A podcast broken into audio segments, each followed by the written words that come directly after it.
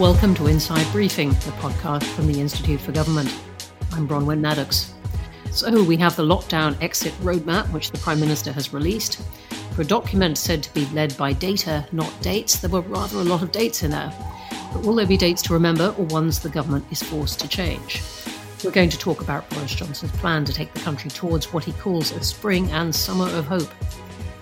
We'll then look ahead to a big day for the Prime Minister's next door neighbour. Rishi Sunak sets out his budget next week. Will the Chancellor, once one of the loudest voices calling for the economy to be opened up, be departing from Johnson's roadmap, or will the coordinates match up? And from there, we'll take a look at a particular type of government role, one which has been proliferating in recent years. That's commissioners, lots of them, and there's often lots more promised in manifestos. But there's no handbook for the role, no induction process, no agreed document on what they're meant to do and how. Luckily, a new IFG report is filling the gap, so we'll take a look at that. This week, I'm joined by Tom Sasse, IFG Associate Director and co author of our recent paper on how the Prime Minister could set out a roadmap. Hi, Tom. Hi, Bronwen. Great to have you with us. And Gemma Tetlow, our Chief Economist, is here again with us as well. Hi, Gemma. Hello. And I'm delighted that we're joined as well by Ben Riley Smith, the newly appointed political editor of the Daily Telegraph and freshly back from a stint in Washington. Ben, great to have you with us. Thank you very much. Yep, and I uh, just as busy here as it was in DC, I'm afraid. Well, that was quite a time to be in the US. What, what was the high point? Well, I mean, high points from reporting were really the low points for the country. I mean, 2020 was a crazy year in US politics. Um, Donald Trump was pretty much impeached twice. Uh, at the end, at the beginning of 2020 and the beginning of 2021. Uh, you had the whole election election fallout where he was pretty much attempting to deny the result of the election, uh, and also you had those horrible scenes leading up to the inauguration, the storming of the Capitol, followed by his second impeachment, followed by um, him reluctantly handing over power. So uh, a news heavy last 12 months. Well, uh, we did indeed. So, welcome back to the UK and our very quiet politics, obviously, uh, in, in, in, comparison. Let's start with all this. Let's start with the Prime Minister's announcement on Monday um, when he set out how the country would return to a life without lockdown by the summer. Tom, last week you put together a great IFG paper which set out what a government roadmap needed to do. And you were supportive of a document that was going to be led by um, data, not dates. Which is this? Yeah, so Bronwen, the, the rhetoric before was all about sort of data, not dates. But when the plan came out, it was much more sort of dates than data. And the government led with these very prominent dates, including a, a sort of forecast right out to the summer of a sort of Independence Day around the 21st of June, unfortunately, just after my birthday, um, but only gave a sort of vague sense of how data would feed into that. Um, so I think they're hoping that by giving some quite prominent dates, that would buy support for a more gradual approach. But but what we've seen now is the CRG sort of flipping it round and trying to cast themselves as the data driven group in Parliament, arguing, you know, what if the data is more optimistic? Should that bring these dates forward? So they want a much more rapid opening up um, of the economy and, the, and society in general. Gemma, is, is the government clear about what it's trying to do? There's been a paper from Tony Blair's Institute criticising it for pursuing many goals at the same time. It is difficult. I think this version of the roadmap has some uh, improvements compared to the first roadmap that we saw last May. Um, you may remember then that the government had sort of many objectives. It had five alert levels, five tests, three phases, three steps. So I think this roadmap um, has uh, perhaps avoided being quite so confusing as the last one. But in terms of the the objectives, the overriding goal that the roadmap sets out, which is to protect the lives and livelihoods of citizens across the four nations of the UK, is so unarguably an objective that we would all agree with uh, as to be largely unhelpful. And even below that, the sort of more detailed objectives that they've set out don't really give a hugely clear sense of how they will uh, trade off uh, different objectives and how they will therefore interpret any changes in the data that they're looking at to change the speed of the reopening that they've set out. So, this point that Tom was making of it's very hard for anyone listening to this to make um, their own connection between the figures that we can see in terms of infections or, or, or hospitalizations and so on and the opening up. It's very hard to to link figures and what's going to follow. Exactly. They've, they've said broadly which data they're going to be looking at, but not actually what are the sort of tipping points in those measures that will cause them to think that their roadmap is either going too fast or too slowly. And presumably that's been done to allow the government to retain room for manoeuvre. But the downside of doing that is that it opens them up to pressure from political groups, including the COVID recovery group, to go quicker if the data does seem to be more positive in some sense than the government's perhaps been painting so far, and opens them up to all sorts of sectoral lobbying as different business groups put pressure on the government to allow reopening more quickly for their sector and the government just hasn't been clear about what level of risk and what level of disease spread and hospitalizations and deaths and all those metrics um, are they comfortable with and what what levels would cause them to think actually this roadmap was a bit ambitious and we need to slow that down so ben what do you make of the politics of this? Has the, has the government and the prime minister in particular done enough to get the pressure off his, his back or has he left all kinds of hostages to fortune well, I, I, mean, it's an unbelievably tricky task, as, as the other two just then were talking about. I think number 10 will be pretty pleased with the reaction from a political point of view so far. There are kind of two areas of political pressure on the government. One is the Tory backbench. Boris Johnson's got a majority of about 80, which means if about 40 Tory MPs flip on the government, there's a danger of defeats. And also, of course, public opinion. On the Tory backbench, actually, the rhetoric wasn't that hard in the debate after the Prime Minister revealed his roadmap. It's also been telling in the 48 hours since we haven't seen a huge upsurge in threats to somehow try and force the government to change their plan. Part of that is the reality of the parliamentary cogs of this. Uh, they're bringing it in through a statutory instrument, which is just a thumbs up, thumbs down vote. So there isn't something they can attach amendments trying to change bits of the roadmap. Um, and also, if you look at the papers, actually, for the most part, the reaction was fairly even-handed. The Daily Mail went quite hard. The Sun went quite hard. Uh, the Telegraph quite, quite, quite hard. Mean, quite hard. You mean what?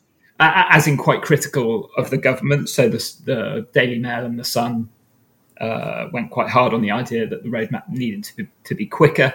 And then, secondly, if you look at public opinion, actually only a tiny fraction of the public think he is going too slowly, about 15%, according to a poll after the roadmap came out, uh, and many more think he's going too quickly. So uh, it's a very tricky political task, but I don't think number 10 will be too disappointed with how it landed. And it feels as if he's got his cabinet behind him now, doesn't it? Whereas we did have some months of talking about cabinet um, differences of opinion, not really clashes, but certainly a, um, a, brigade within the cabinet and including the chancellor wanting to open up more quickly. That's, that's gone quiet now, hasn't it? yes, we haven't seen a lot of cabinet backbiting either in the run up to or um, the days after the roadmap was announced. Actually, one cabinet minister I was talking to said Rishi Sunak, who had been at the forefront of pushing for uh, the econ- uh, economic reopenings, is actually quite focused now on the issue of hospitalizations and not getting the NHS overwhelmed. Um, again, the politics of this are really interesting. In a year, is anybody going to remember if we opened up a month six weeks slower than some people were calling for, perhaps. But if we go into a fourth lockdown, a lot of people are going to remember that. Um, and that would be on the government's, um, uh, you know, maybe there'll be new variants, but the government would get a significant portion of the blame for that. So I think the Tories are very careful, certainly the Tories in government, to do this gradually in the hope, as Boris Johnson says, that it's irreversible the individual that's got the worst publicity in the past week is probably Dilyn the dog. um, do, do, you think there's a sense that the Treasury and the Chancellor underestimated the economic hit um, of the virus um, surging around the, the, country when they uh, back in the summer when they were talking about opening up? I'm not sure if they necessarily underestimated the economic hit of a second surge, but it does seem that looking back at the sorts of policies they rolled out last summer, they weren't working on the basis of the the same level of risk of a second wave as other parts of government seemed to be assuming at the time. I mean, if you think back to the policies in the summer, and particularly the Eat Out to Help Out policy that was rolled out, which was deliberately encouraging people to go out, socialise, have meals indoors with their friends and family, that now looks totally out of kilter with the idea that indoor socialising poses the greatest risk to COVID transmission. And the uh, the government could have supported the economy or um, tried to stimulate some kind of recovery without deliberately incentivizing something um, that posed such a high risk to increasing disease transmission and stimulating a second wave. And so I think it's it's that where the Treasury policy last year seemed at odds with the thinking that was going on elsewhere in government, and this time it will be interesting to see whether Treasury policy seems more in line with thinking elsewhere in government. Tom, take us into something that's becoming controversial. You can feel it just rising up the agenda, and that's vaccine certificates or vaccine passports. What's the government's thinking? Um, there hasn't been much public comment, but what, what, what, do you think its thinking is on this? No, well, the the plan uh, last week sort of had, had a bit uh, earlier this week. Sorry, had a bit of a, a U turn in it because previously the government said they weren't going to look at this. They now say they're going to look at what they, they call COVID status certificates. So that's their sort of jargon for for passports. Um, and you know they're going to review the role that those could play in reopening, consider the ethical questions, the limits, and so on. Michael Gove is going to go away and look at these and what Israel has done. I mean, I think the really interesting thing here is how should one person's freedom impinge on another's? It's a sort of very philosophical question, and in in particular, how do you treat people who choose not to take up the vaccine? Uh, and there's you know increasingly a sort of strong line. You hear it in the Tory party that says you know that's their decision. You can't let that hold the rest of society back. And, and actually you know using these passports more widely would nudge more people to take up the vaccine.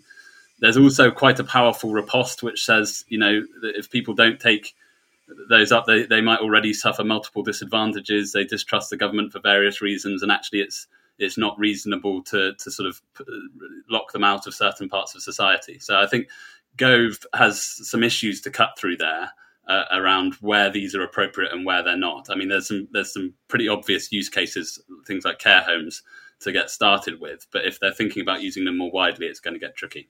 But even that is, is quite controversial, um, given that some of the groups working uh, as, as carers in care homes um, really don't don't want them, and that's been one of the groups it seems parts less keen to take up the virus. Ben, what, what do you feel about this? I mean, I find it a really fascinating question about people's you know obligations to society on one hand, and classic uh, liberal arguments about people's freedom to live their lives and control their bodies as as they want. Yeah, I think there are a couple of things we can kind of say for sure about the government and where it is on this position. The first one is they have changed. A couple of weeks ago, the briefing was very clear to journalists like myself uh, in Parliament they were open to the idea of uh, vaccine passports or certificates at the border, but they were very reluctant to do it domestically. Now, in the roadmap, we have this formal review looking at whether they could do it domestically. So that is a shift. The second thing is the Tory party at the top clearly is divided on the issue and I think instinctively concerned about it. You know, this is the Tory party that hammered Blair when he brought in ID cards. Um, the idea that everybody wouldn't just have to prove their ID but somehow reveal a bit of medical information to a business uh, or employer to get something done. Instinctively, I think a lot of people are concerned about that. And the review, I think, is genuinely a question mark. Uh, as the Prime Minister said yesterday, it's going to look at um, moral and ethical, philosophical considerations as well as uh, the practical ones. The last point I'd make here is the reality is that things on the ground are moving quicker than the government. So internationally, if other countries won't let you in without proof of your vaccine, then you're going to need to prove that you've had the vaccine, regardless of what the UK government does. And similar domestically, if companies legally are demanding you prove you have a vaccine to either use their services or be employed by them, that's a bit of an open question right now, then it might well happen whatever the government does. So I think uh, number 10 is realizing that reality and trying to work out how to navigate it. Yes, and it's interesting. And the government has not um, put its put a block on that kind of move by companies, nor have some of the unions. Uh, in, interestingly, uh, and it's going to be important where they come down on this. Jim, where, what's your feeling of where this can go? Um, I mean, there are circumstances in which you know society requires uh, that people, sometimes children, have have vaccines or other things. On the other hand, we're talking not just um, about travel, but possibly access to state services, whether hospitals or, or education? I think it is a hugely difficult question to answer for the reasons that um, Tom laid out. That on the one hand, there is a clear rationale for requiring this as a way of enabling the economy and services to return to normal, and because individuals' choices have implications for other people, not just for themselves. On the other hand, um, we do not typically in this country force people to do things against their will.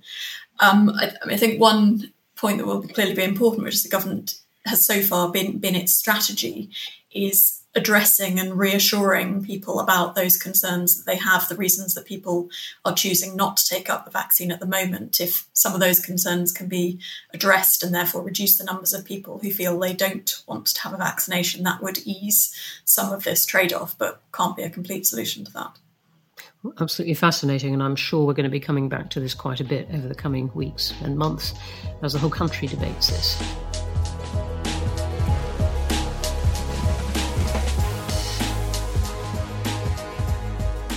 Let's move on at this point to the big parliamentary event of next week coming up. That's the budget, uh, a context in which the government most certainly does ask people to do things that they don't always want to do. Gemma, you wrote a great piece last week which warned that the Chancellor must not undermine the roadmap. What, what did you mean by that? We've already touched on it a little bit, but what we've seen throughout uh, the last year is the huge role that tax and spending policy plays in all of our lives. And so far, the main role of tax and spending policy over the last year has been to support the economy, support businesses, support households, whilst we've been in the unprecedented situation of the government shutting down large parts of our lives. And Rishi Sunak said last March that he would do whatever it takes, and Boris Johnson reiterated those sorts of words when he laid out his roadmap um, earlier this week whatever it takes to support businesses and households until things can go back to something closer to normal.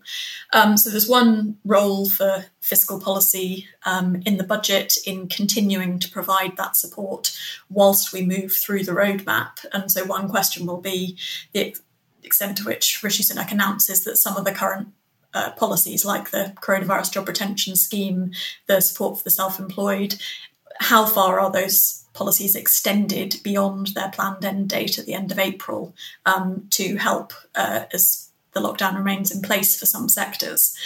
Um, but looking beyond that, as things start to open up, the role for tax and spending policy will shift somewhat towards, first of all, potentially trying to stimulate um, spending back as, as it becomes possible for people and businesses to spend more money. Um, so, do we see more sort of generalized fiscal stimulus policies? Are they along the lines of the sorts of things that we had last summer with the Eat Out to Help Out and the VAT cut for the hospitality sector? Or are they of a different form to perhaps try and incentivize activity that poses less of a risk of uh, further spikes in virus transmission?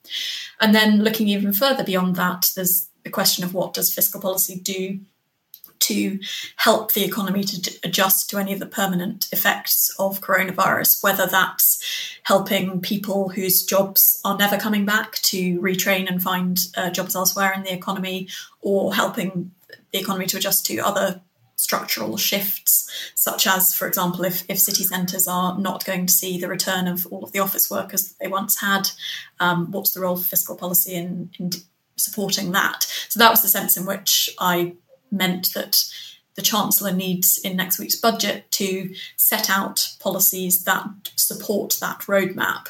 Um, and I suppose in the in the same way that we asked for the roadmap in general to be driven by uh, data, not dates, uh, it would be good to see the Chancellor next week kind of tying those fiscal policy measures to the state of the lockdown measures. One problem that we saw with some of the Treasury's approach last year was that they announced plans to, for example, end the, the furlough scheme at the end of October. And it took a really long time for the Treasury to take on board the fact that actually the economy was not reopening again. It didn't make sense to end the furlough scheme at the end of October as planned. And they were quite late, it was, it was very late in the day that they announced an extension of that support. Because, as you said, they, they were very uh, they were very much set on the, the plan of trying to open up the economy. Ben, how are relations between number 10 and number 11? Sunak had, you know, he had a great summer and autumn. He was very much, you know, he was all over the national press. And then with the the, um, the second wave, um, he seems to have been really diminished, if you like. Yes, I mean, at risk of sounding totally out of the loop, I mean, it seems fairly cordial from what I can tell, talking to people around it. Certainly, the government comes down very heavily on any journalist suggesting there are rifts or big uh, points of difference. Uh, maybe they are and they haven't come out yet. Um, certainly, last week was a really key week. And as, as Gemma was saying, I think the government also want to do that thing where the roadmap and the budget are very closely aligned. Rishi Sunak was in number 10 every day last week. Last week, they were locking in the key big tax measures of the budget as they were finally confirming all the details of the roadmap. So I think they are trying to make it lockstep. Uh, and certainly, when we're looking at what might be coming, it sounds like a lot of the big measures. Now we know the economy is going to be shut to some degree until mid June, which is when that fourth stage of reopening kicks in in the roadmap. It sounds like a lot of the measures that were designed to help people during the lockdown are going to be extended to that point. So we think the furlough scheme, the business rates holiday, uh, the universal credit uplift, grants for uh, self employed, we've reported will go up to April. I think the Treasury looking at that. Um, but he's got a tricky balance, the Chancellor, because on the one hand, he needs to clearly keep on propping up the economy because the government is forcing businesses to stay shuttered for months to come under this roadmap. But at the same time, when you get to 2024, the election, presumably the dividing line is going to be the Tories who are trying to claim fiscal responsibility and balancing the books and trying to call out Labour for big spending.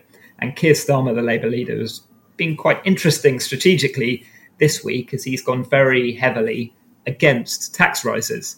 Um, he said in PMQs on Wednesday, uh, no big tax rises is on uh, families and businesses.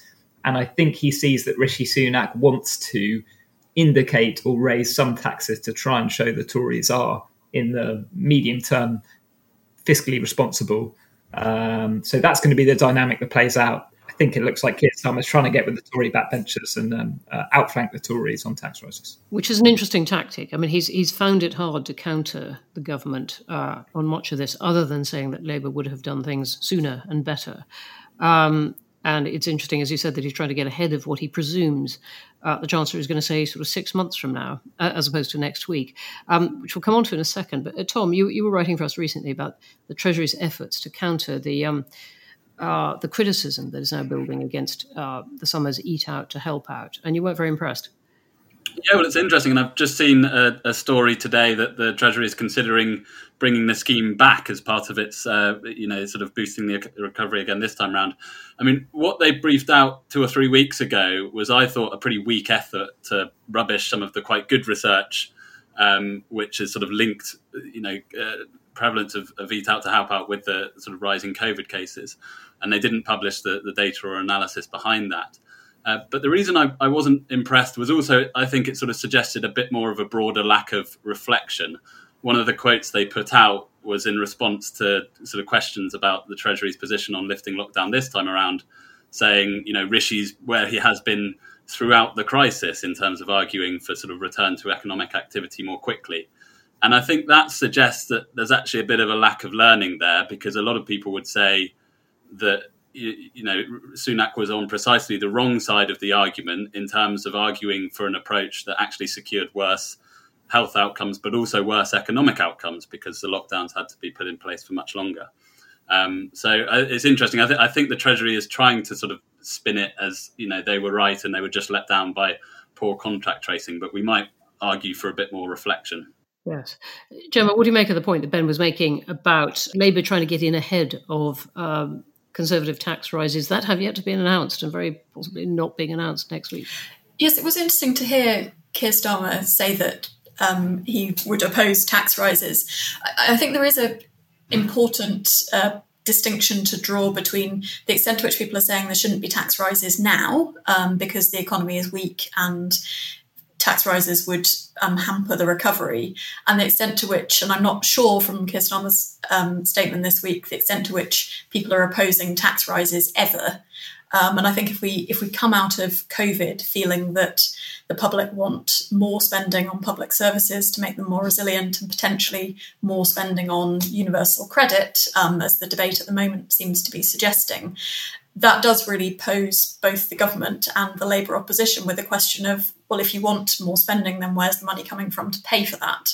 Um, so I, I think there's two separate questions about are, are people opposing tax rises immediately versus are people opposing tax rises ever in the future?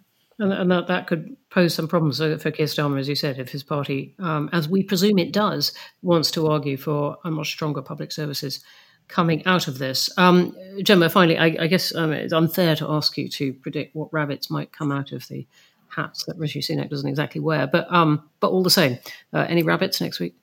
Um, I have to say, I don't I'm, I don't know what rabbit to predict, but I would be very surprised if there isn't something in the budget that hasn't been uh, fully briefed out in advance. Chancellors always like to have something that will um, command the, the news story for them on the day.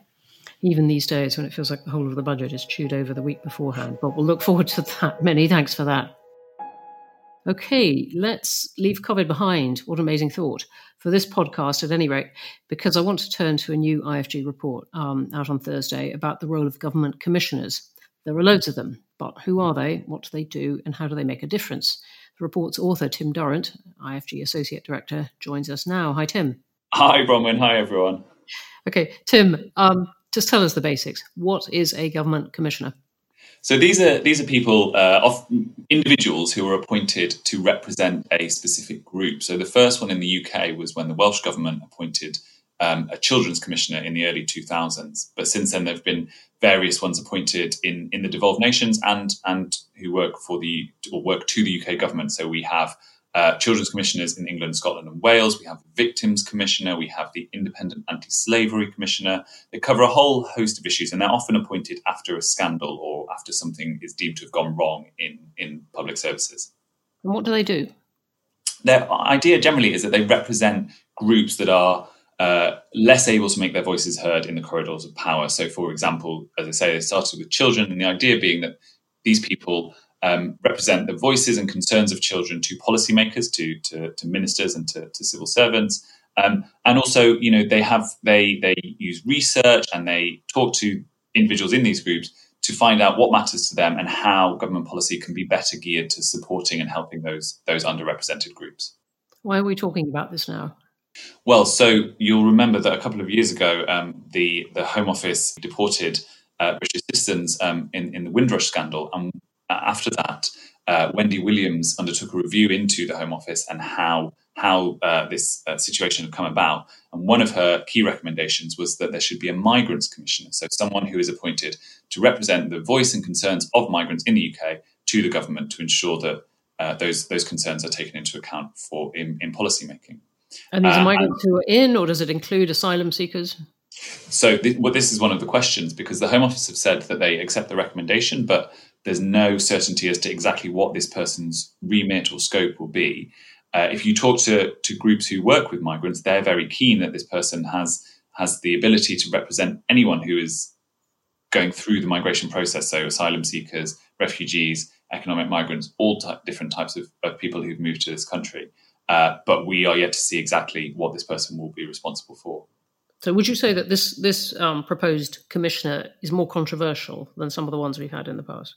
I think it's definitely a more difficult role because if if you compare to, for example, children or, or victims of crime, then the government is on their side. The government wants to help children. The government wants to help victims of crime. But a lot of the problems that migrants face in the UK are, of course, a result of government policy and and, and the government, you know, the hostile environment and making things difficult for people uh, to come to this country uh, and of course bearing down on, my, on net migration overall, has been a policy of, of, successive governments for a number of years now. So this person has a very difficult role if they are to be effective in in uh, supporting migrants and, and, making their voices heard in the corridors of power, um, while also working for the government. It's going to be a difficult uh, difficult balancing act. Because they might be challenging not only government policy, but a particularly a controversial area of government policy.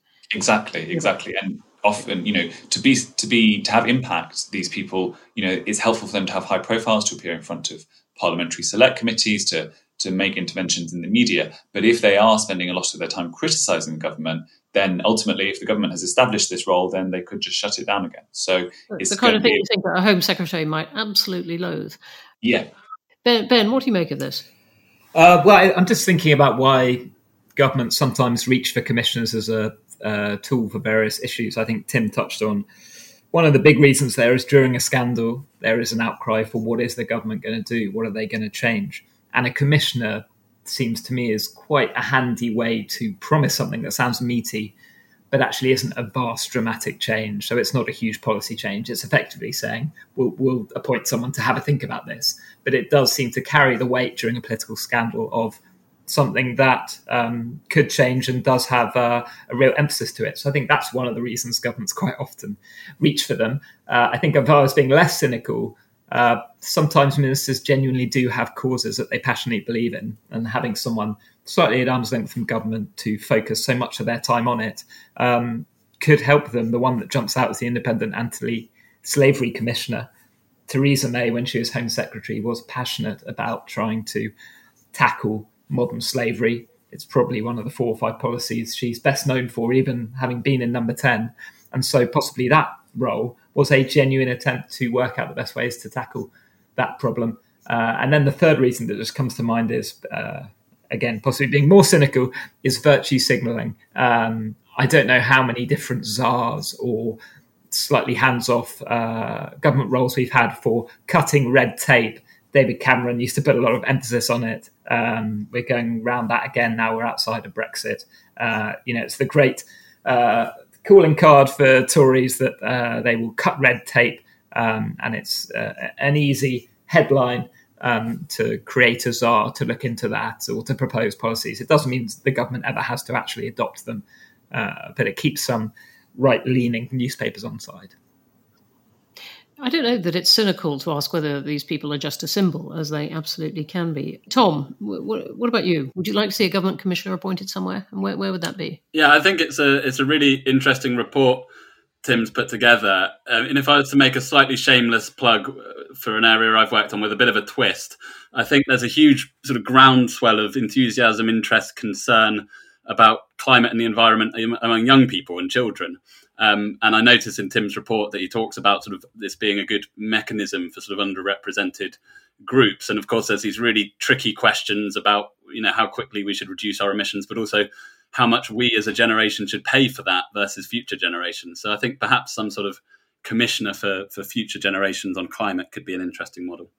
Oh, I see. Specifically for future generations, because I was I was thinking as you were talking. Look, this is a vast area of government policy. Finally, and um, you you can't have a commissioner in charge of that. But you you mean representing um, younger generations in this in terms of the balance of who pays for it all? Yeah, I think so. I mean, we we saw actually some of the enthusiasm that came through in the sort of school climate strikes and things like that did seem to have an effect on some of the politics around climate change. It's much more difficult for politicians to stand up and um, accuse young children or, or, even people like Greta Thunberg because they just make themselves look, look silly. Um, but I think there's not necessarily a sort of formal mechanism for thinking about those people's those young people's concerns on that issue. So, Tim, when might we see a migrants commissioner?